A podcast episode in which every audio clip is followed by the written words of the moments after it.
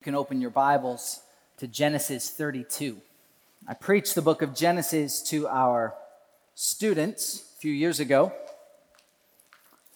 And out of all 50 chapters of the book of Genesis, I don't know that I encountered anything that is more odd than what we see in this text. That's a significant statement in the book of Genesis especially when you consider just how familiar the story that we're going to encounter this morning is. If you grew up in the church, I presume that you're familiar with the story of Jacob wrestling with God.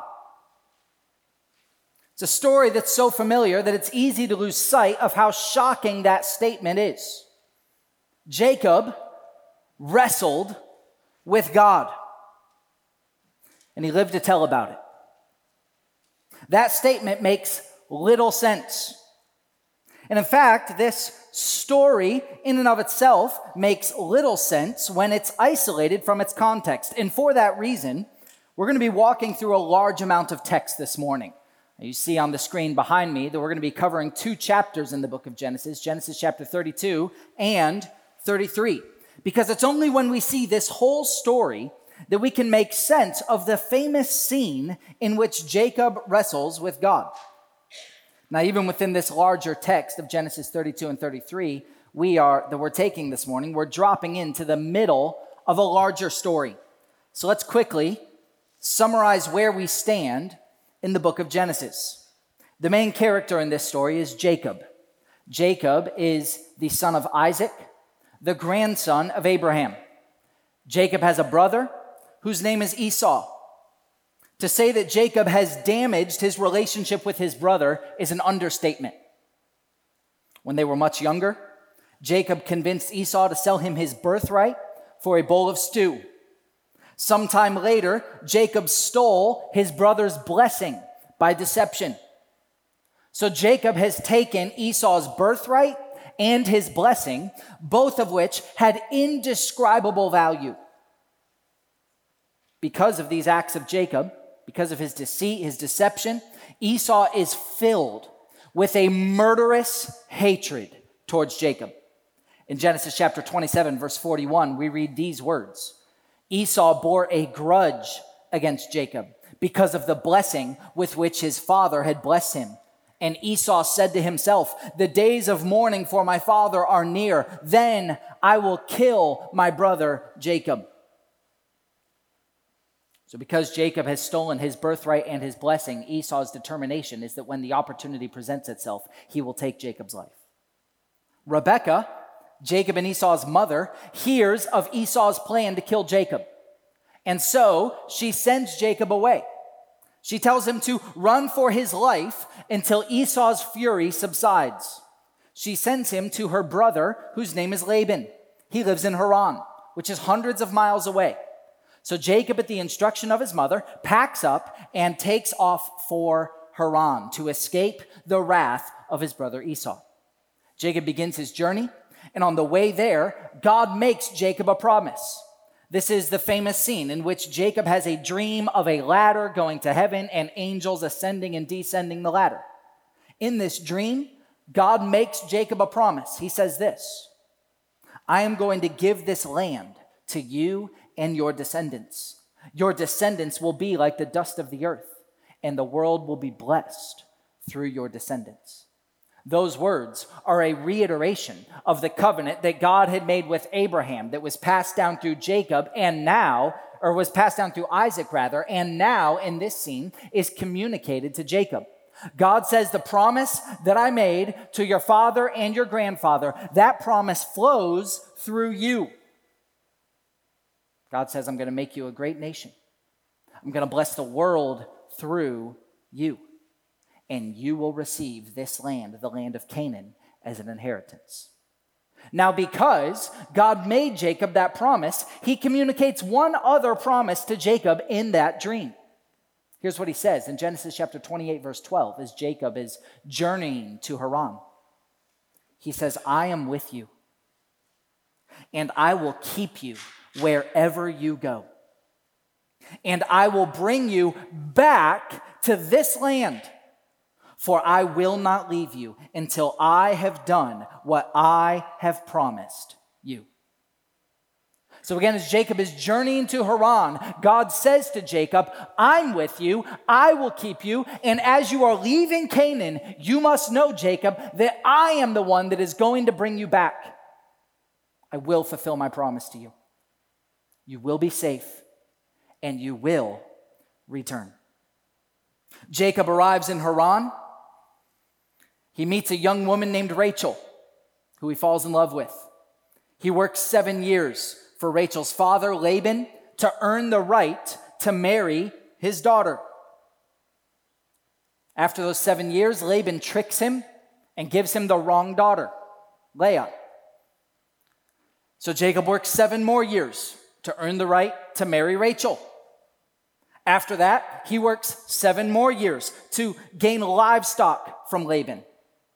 So, what we just covered in the last few sentences is 21, approximately 21 years of Jacob's life. After these 21 years, Jacob determines that it is time to return home to Canaan. In these 20 years, he has gained a family and many possessions. God has blessed Jacob immensely over the course of this time that we have just covered.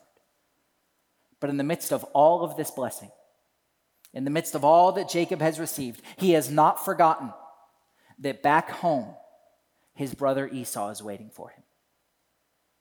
And the last words that he had heard his brother speak were words of murderous hatred.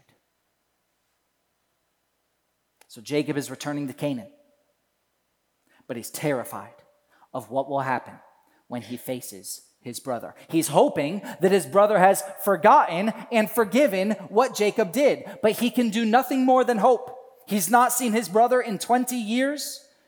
So, Jacob, at the end of his long journey home, Jacob is at the end of his long journey home. That's where our text begins this morning. He's approaching the land where Esau lives, who he has not seen for 20 years.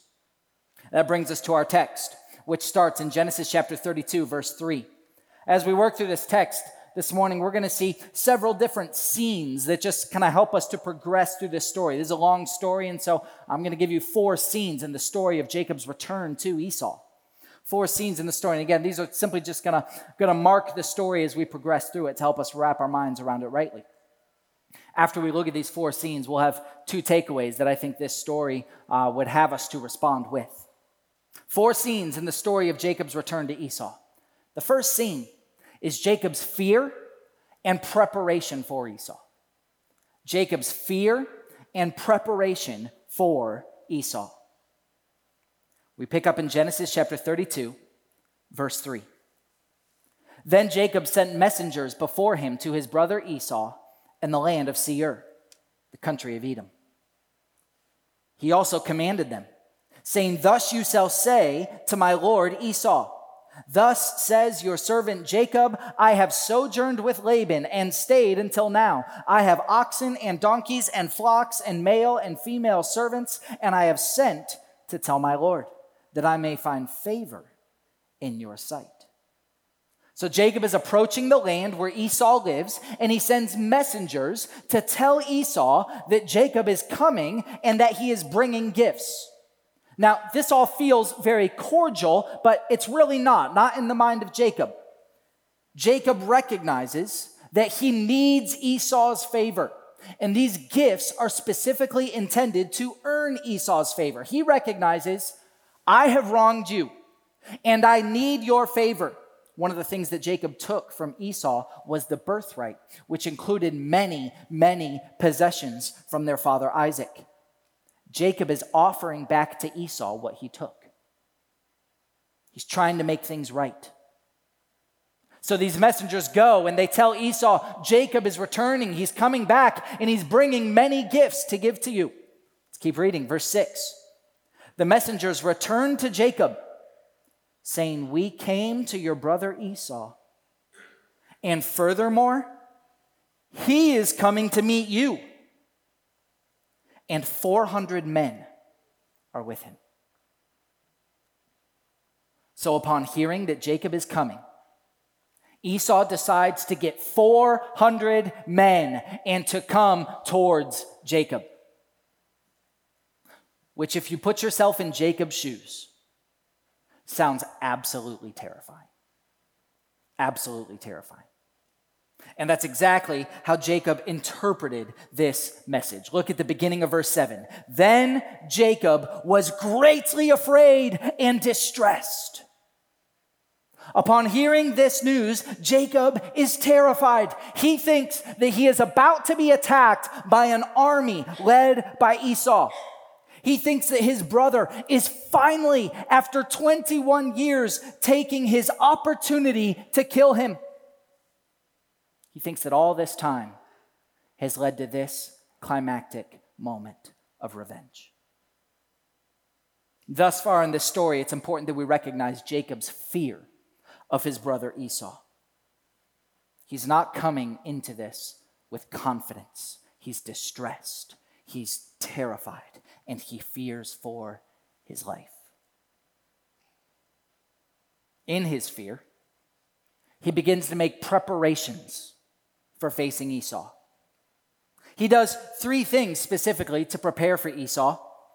He has three approaches to try to survive this encounter. There's a pragmatic approach, there's a divine approach, and there's a manipulative, a manipulative approach. We're going to see all three of those in the next few verses. Pick up at verse 7.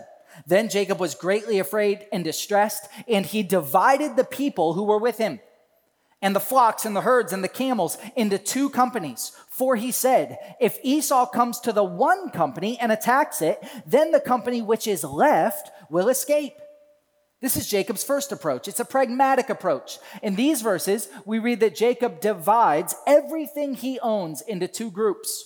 That way, Esau can only attack half of what Jacob has. It's a pragmatic approach. He's simply cutting his losses. He's convinced that he's going to lose something. He's trying to limit just how much that is, trying to find a way that he can survive without losing everything. This is his first preparation for coming face to face with Esau. Next, he employs a divine preparation for Esau. He begins to pray to God. Pick up in verse 9. Jacob said, O God of my father Abraham and God of my father Isaac, O Lord, who said to me, Return to your country and to your relatives, and I will prosper you. I am unworthy of all the loving kindness and of all the faithfulness which you have shown your servant. For with my staff only I crossed this Jordan, and now I have become two companies. Deliver me, I pray from the hand of my brother, from the hand of Esau. For I fear him that he will come and attack me, and the mothers with the children. For you said, I will surely prosper you and make your descendants as the sand of the sea, which is too great to be numbered. With these words, Jacob requests divine action. Note that in this prayer, Jacob reminds God of the promise that he would return him to his country and that he would protect him. Jacob reminds God of his promise. He admits that he is unworthy of God's mercy, and yet he requests deliverance from his brothers, from his brother Esau. Jacob specifically says in verse 11, I fear him. I'm scared of him. I'm afraid that my life is in his hands. I'm afraid that my blessings with which you have blessed me are now in his hands.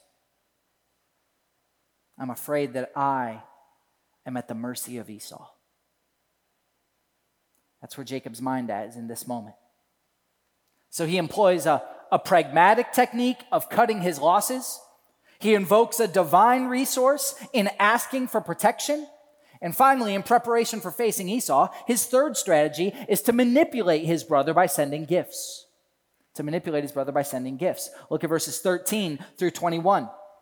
So, Jacob spent the night there, and he selected from what he had with him a present for his brother Esau 200 female goats and 20 male goats 200 ewes and 20 rams, 30 milking camels and their colts, 40 cows and 10 bulls, 20 female donkeys and 10 male donkeys. He delivered them into the hands of his servants, every drove by itself. And he said to his servants, Pass on before me and put a space between droves. He commanded the one in front, saying, When my brother Esau meets you and asks you, saying, To whom do you belong and where are you going? And to whom do these animals in front of you belong? Then you shall say, These belong to your servant Jacob. It is a present sent to my lord Esau, and behold, he also is behind us. Then he commanded also a second and a third, and all those who followed the droves, saying, After this manner you shall speak to Esau when you find him, and you shall say, Behold, your servant Jacob is also behind us. For he said, I will appease him with the present that goes before me.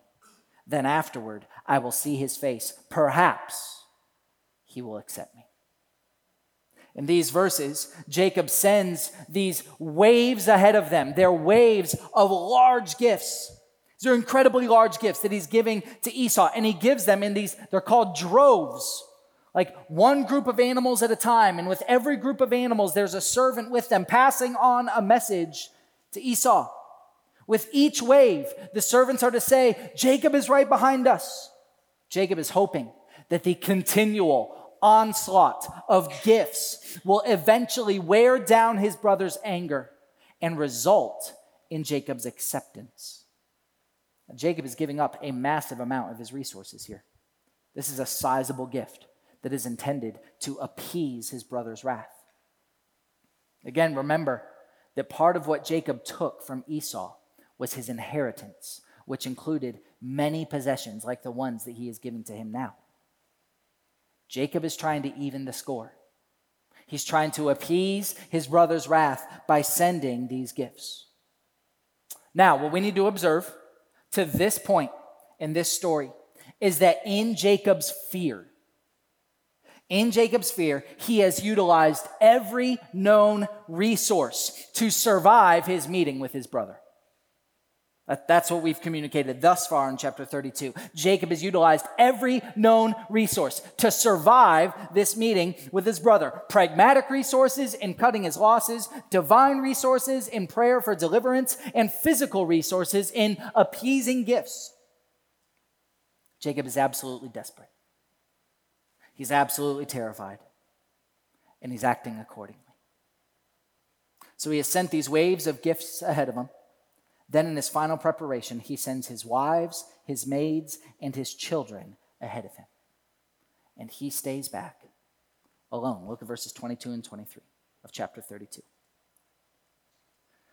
Now he arose that same night, and he took his two wives and his two maids and his eleven children and crossed the ford of Jabbok. He took them and sent them across the stream and he sent across whatever he had. So Jacob sends everything he owns, everyone he knows, across that stream. And Jacob is left alone. He has not yet crossed over this stream to enter into the place where he will meet his brother Esau. He's alone. We don't know why he stays back alone. Perhaps he wants to pray. Perhaps he was just so nervous that he doesn't want anyone else to be around. Regardless, Jacob is alone. And this is where the story takes a strange and unexpected turn. Verse 24. Then Jacob was left alone, and a man wrestled with him until daybreak. Brings us to a second scene in this story. The second scene in the story of Jacob's return to Esau is an unexpected wrestling match. An unexpected wrestling match. This is one of the more random, strange, and unexpected verses in your Bible. It, it, it, absolutely comes out of nowhere. Jacob is finally all alone, and a man just shows up and they wrestle until the sun comes up. This is strange. It's a strange, random, unexpected verse. They wrestle. They grapple. Wrestling is a, it's a funny thing. They're not, the term is not fighting here. They're not throwing punches or kicking. The word is grappling. Like the, the Hebrew word here means to get on the ground and to get dirty. It's an incredibly physical, athletic feat of strength in which one person is seeking to physically dominate the other. It's hard to imagine a more tiring task than two grown men wrestling each other for hours on end but that's what's described in this scene. Jacob's finally all alone. A man comes and wrestles him until day- daybreak. If this seems strange, unexpected, random, even a little bit funny, it is. It is. This is a strange, unexpected scene. What on earth is happening when this man shows up to wrestle Jacob? Who would do this? The text hasn't told us yet. All we're told is that it was a man. After they wrestle all night long, this man had not defeated Jacob. Look at verse 25. When he, the man, saw that he had not prevailed against him, he touched the socket of his thigh. So the socket of Jacob's thigh was dislocated while he wrestled with him. So, in yet another unexpected element, this man who has wrestled with Jacob all night reaches out, touches his thigh, and in doing so, he dislocates it. A dislocated thigh is it's the hip joint, it's very painful, severely limiting one's ability to walk. This wrestling match has occurred all night long, but this is a revealing moment. Whoever Jacob is wrestling with can dislocate a hip with a touch, which is a significant statement. It is, it's not easy to dislocate somebody's hip. The term Moses uses here is not that the man in any way like struck Jacob's hip. It's that he reached out and he touched it. He reached out and he touched it, and immediately he incapacitated him. It appears that Jacob at this moment begins to realize that he's not wrestling with a normal person. Pick up in verse 26. Jacob's hip has just been dislocated. Verse 26. Then he, Jacob, uh, he, the man rather, said, Let me go, for the dawn is breaking. But Jacob said, I will not let you go until you bless me. The man Jacob is wrestling with wants to leave while it's still dark, but Jacob is apparently holding on to him. The man wants to leave, and Jacob will not let him go. The man says, Let me go. And Jacob says, Not until you bless me. Not until you bless me. Which, let's just be honest, is not a common request offered in the midst of a wrestling match. Yes? I've had many wrestling matches with brothers and, and my dad and in college and things like that. Never once has ever anyone held on tightly and said, I'm not letting go until you bless me? This is a strange request in a wrestling match. But apparently, Jacob views this person as someone that he needs to receive a blessing from. Keep reading, verse 27. So the man said to him, What is your the man said to him, What is your name? And he said, Jacob. He said, Your name shall no longer be Jacob, but Israel. For you have striven with God and with men and have prevailed. Then Jacob asked him, and he said, Please tell me your name. But he said, Why is it that you ask my name? And he blessed him there. Again, a strange set of verses. In the midst of this wrestling match, the man asks Jacob what his name is, and he changes his name to Israel. Now, Israel can be translated as Moses describes in Genesis 32. Israel can be translated, he who strives with God. He who strives with God, which means this is a significant revelation in this text. This name change indicates that this man that Jacob has been wrestling with is God. God who took the form of a man to engage Jacob.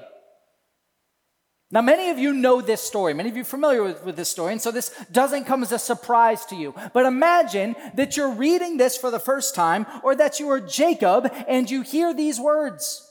This is like the ultimate blindside revelation. You have been wrestling with God. I'm changing your name to Israel because you've striven with God and with man and have prevailed. You've been wrestling with God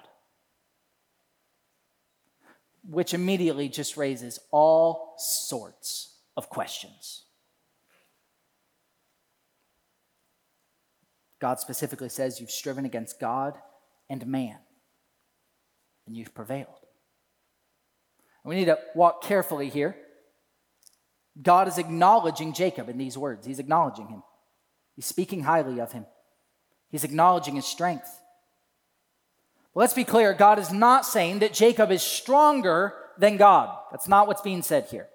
Jacob is not, God is not saying that Jacob is stronger than God, but he is acknowledging Jacob's successes in both his strength and otherwise. He's acknowledging Jacob. Jacob returns by asking for God's name. What is your name?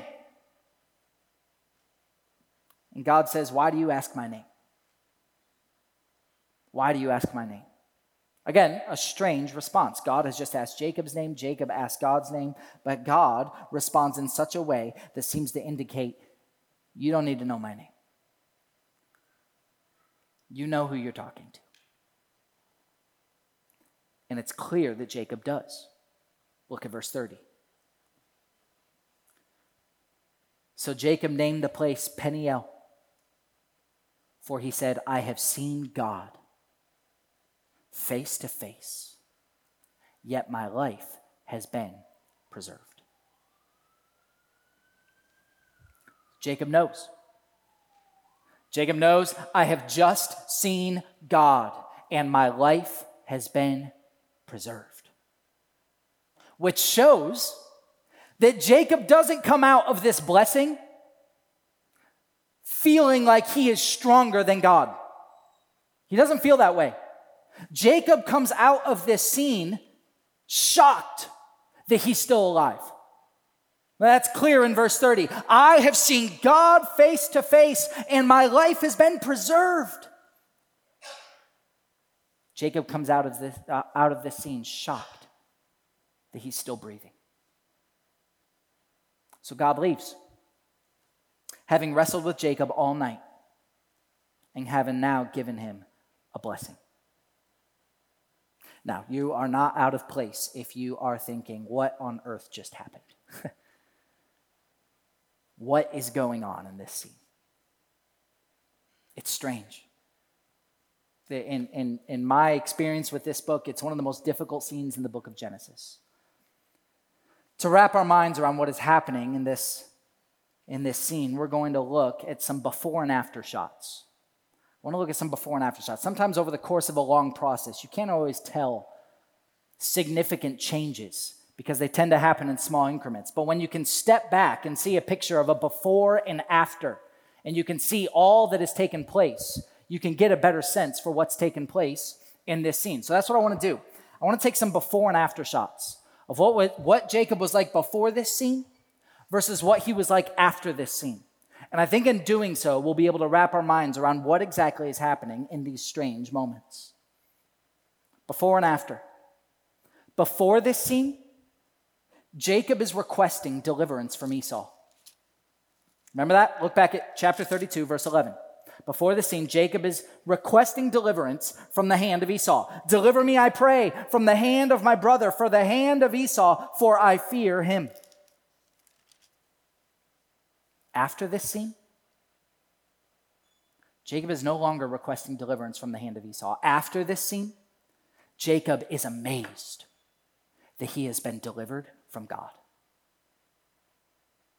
He's shocked. He's floored that he has seen God face to face and somehow his life has been preserved.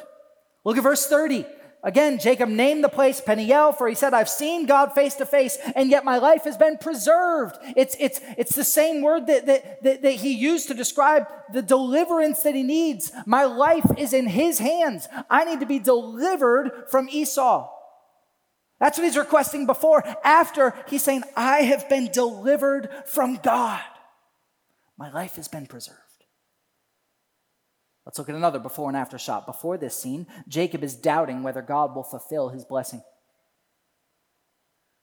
After expressing his fear that Esau will kill him, in verse 12, Jacob expresses doubt in God's promise. He says, I'm worried I'm going to die, and you said that you would make my descendants like the sand of the seashore in verse 12. There's doubt in Jacob's prayer. He's saying, I'm scared of Esau. You promised me this, but I think I'm going to die. He's terrified. He's doubting whether God will fulfill his promises. After this scene, Jacob has yet again been blessed by God. In verse 29, we read that God blessed him yet again. In this blessing, after this long night, God is reminding Jacob that he will keep his promises. He has renewed confidence in God's blessing and in God's promises. Before this scene, Jacob is doubting God's promises. After the scene, Jacob has been blessed yet again and is renewed in his confidence that God will do what he said. Before this scene, Jacob is known as a deceiver. The word Jacob actually means deceiver. And Jacob's reputation certainly was one of deception. That's significant because a reputation of deception has consequences, which is precisely why Jacob is fearing for his life. The consequences of his deceptive actions are that Esau may kill him. So before this scene, Jacob is known as Jacob, deceiver. After this scene, Jacob is known as one who contended with God, Israel. This is a change in Jacob's name, which means a change in Jacob's reputation. No longer, God says to him, will you be known negatively as one who deceives. No, now you will be known as one who finds success. There is a blessing from God in this new name. He says, You've striven with God and with man, and you've found success, and you will be known for that. Again, don't get this wrong. Jacob does not come out of this scene feeling proud. He comes out, according to verse 30, shocked that his life has been spared. In other words, Jacob knows that his success can only be attributed to God's mercy. That's important. Jacob knows that well. I am only successful because of the mercy of God. Otherwise, I would be dead. But nonetheless, God has renamed him and given him a reputation of one who finds impossible success. Before this scene, Jacob had impressive physical ability. Moses makes this clear earlier in Genesis. Jacob was a strong man. In Genesis chapter 29, he lifts a stone that several other shepherds combined are unable to lift. He had impressive physical ability. After this scene, Jacob is now, as he is approaching a confrontation with Esau, hardly able to walk. Verse 25 tells us that God purposefully and miraculously dislocates his hip. In this scene, God purposefully and miraculously injures the man with impressive physical ability. Before this scene, Jacob relied on his strength. Now, his physical abilities are severely limited. Before this scene, Jacob was filled with fear. After this scene, Jacob is confident in God. That's going to be evident as we transition into chapter 33. So, before we do that, why, why on earth does God take the form of a man and wrestle with Jacob all night, injure him, rename him, and bless him? Why this strange scene? The scene is not at all showing a weakness in God. This scene plays out exactly how God intends because by the morning, on the day when Jacob will face Esau, Jacob is left totally dependent on God. On the day when he's going to face Esau, he has no other option but to be totally dependent on God. He's injured, he's exhausted. God works in unique ways in this story. He simultaneously affirms Jacob's abilities and reminds him that he will only find success if God allows it. He says, You fought well, Jacob. You fought well with God and man, but remember, I can injure you with a touch. And remember, you need my blessing. And I'm willing to give it to you. After this long night, Jacob is hurt and humbled. But more than anything, his attitude is reoriented.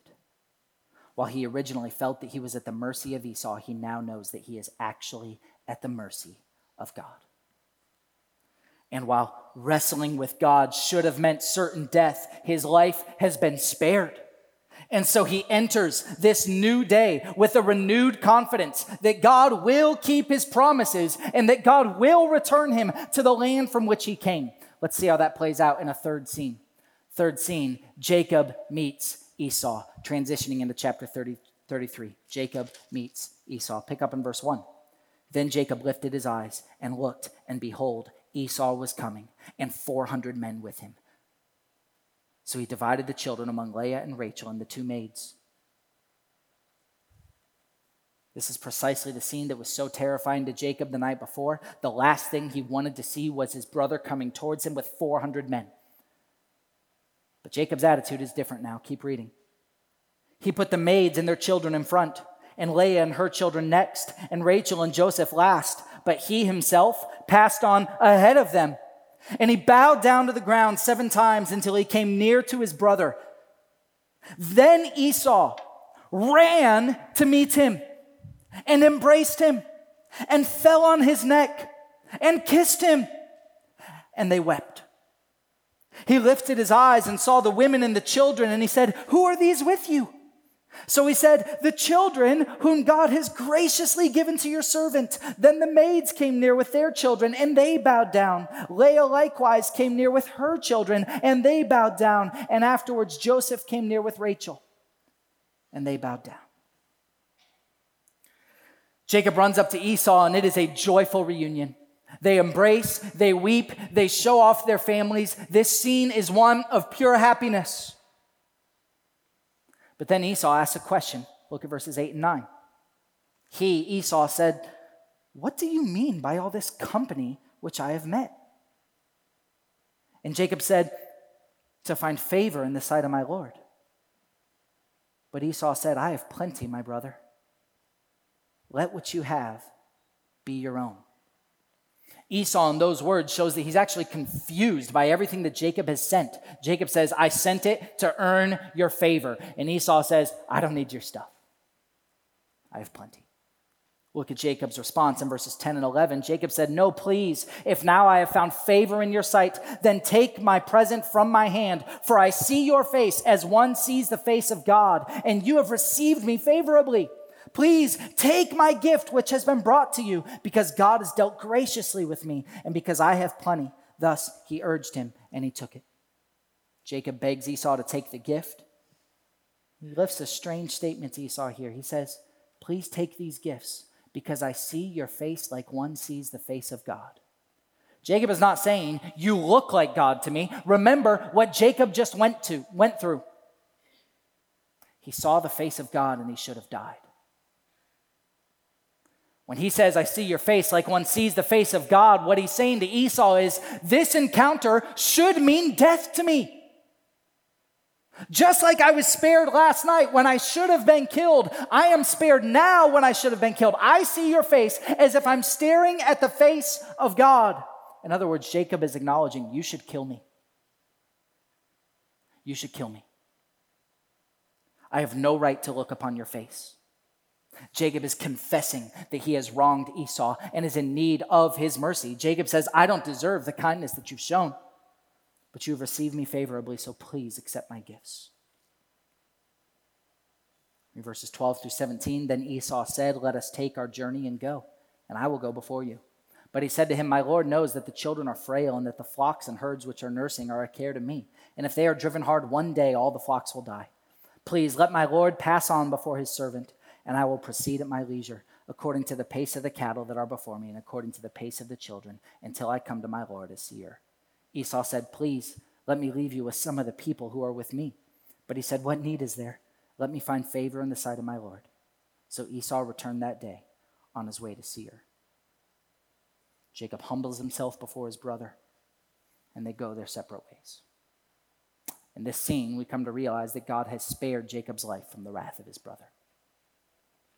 God has spared Jacob's life from the wrath of his brother, and he did so by softening Esau's heart to make him forgiving and receptive of Jacob. Because God performed this work, there's one final scene that we need to see. Jacob returns to Canaan. It's the fourth scene in this story. Jacob returns to Canaan. Let's read verses 17 through 20. Jacob journeyed to Succoth he built for himself a house and made booths for his livestock. Therefore, the place is named Succoth. Now Jacob came safely to the city of Shechem, which is in the land of Canaan. When he came from Padan Aram, he camped before the city. He bought the piece of land where he had pitched his tent from the hand of the sons of Hamor, Shechem's father, for 100 pieces of money. Then he erected an altar and called, and called it El Elohi Israel. These verses feel very logistical, they feel unimportant, but what we need to remember is that Jacob's return to Canaan brings to close a story that started 20 years before. Over 20 years before to the day, God had made a promise to Jacob I'm with you, I will keep you, and I will bring you back to this land. God made Jacob a promise. And in this fourth scene, after 21 years, he keeps it. He keeps his promises. There's two primary takeaways from this passage. The first is to trust God to keep his promises. Trust God to keep his promises. What God says, he does. For us to trust the promises of God has significant ramifications on how we live. It is out of trust in the promise keeping God that we don't need to live in fear. His ways are best, His ways are right. He is working all things together for good for those who love the Lord. If we are to trust God and to keep His promises, if we're going to rely on what He says, it demands a commitment to God's revealed word. If all of His words are true, and if we are going to trust the promises of God, if we're going to trust the promise keeping God, we must know what his promises are. His word is filled with them. All his words are true. All his words are true. They can be trusted. So we need to live in trust upon statements, promises in God's word. Promises like, I will come again and I will receive you to myself. Promises like if we confess our sin, he is faithful to forgive our sin and cleanse us from all unrighteousness. Promises like he began a he who began a good work in you will complete it until the end. Promises like I will never leave you nor will I forsake you. Promises like abide in me and you will bear much fruit. Whenever God speaks, it is totally true and reliable. In this text, Jacob initially failed to trust God's promise. That's why God comes to him and wrestles him into weakness and pain. That brings us to a second takeaway in this story. Recognize God's humbling work to bring us to reliance on him.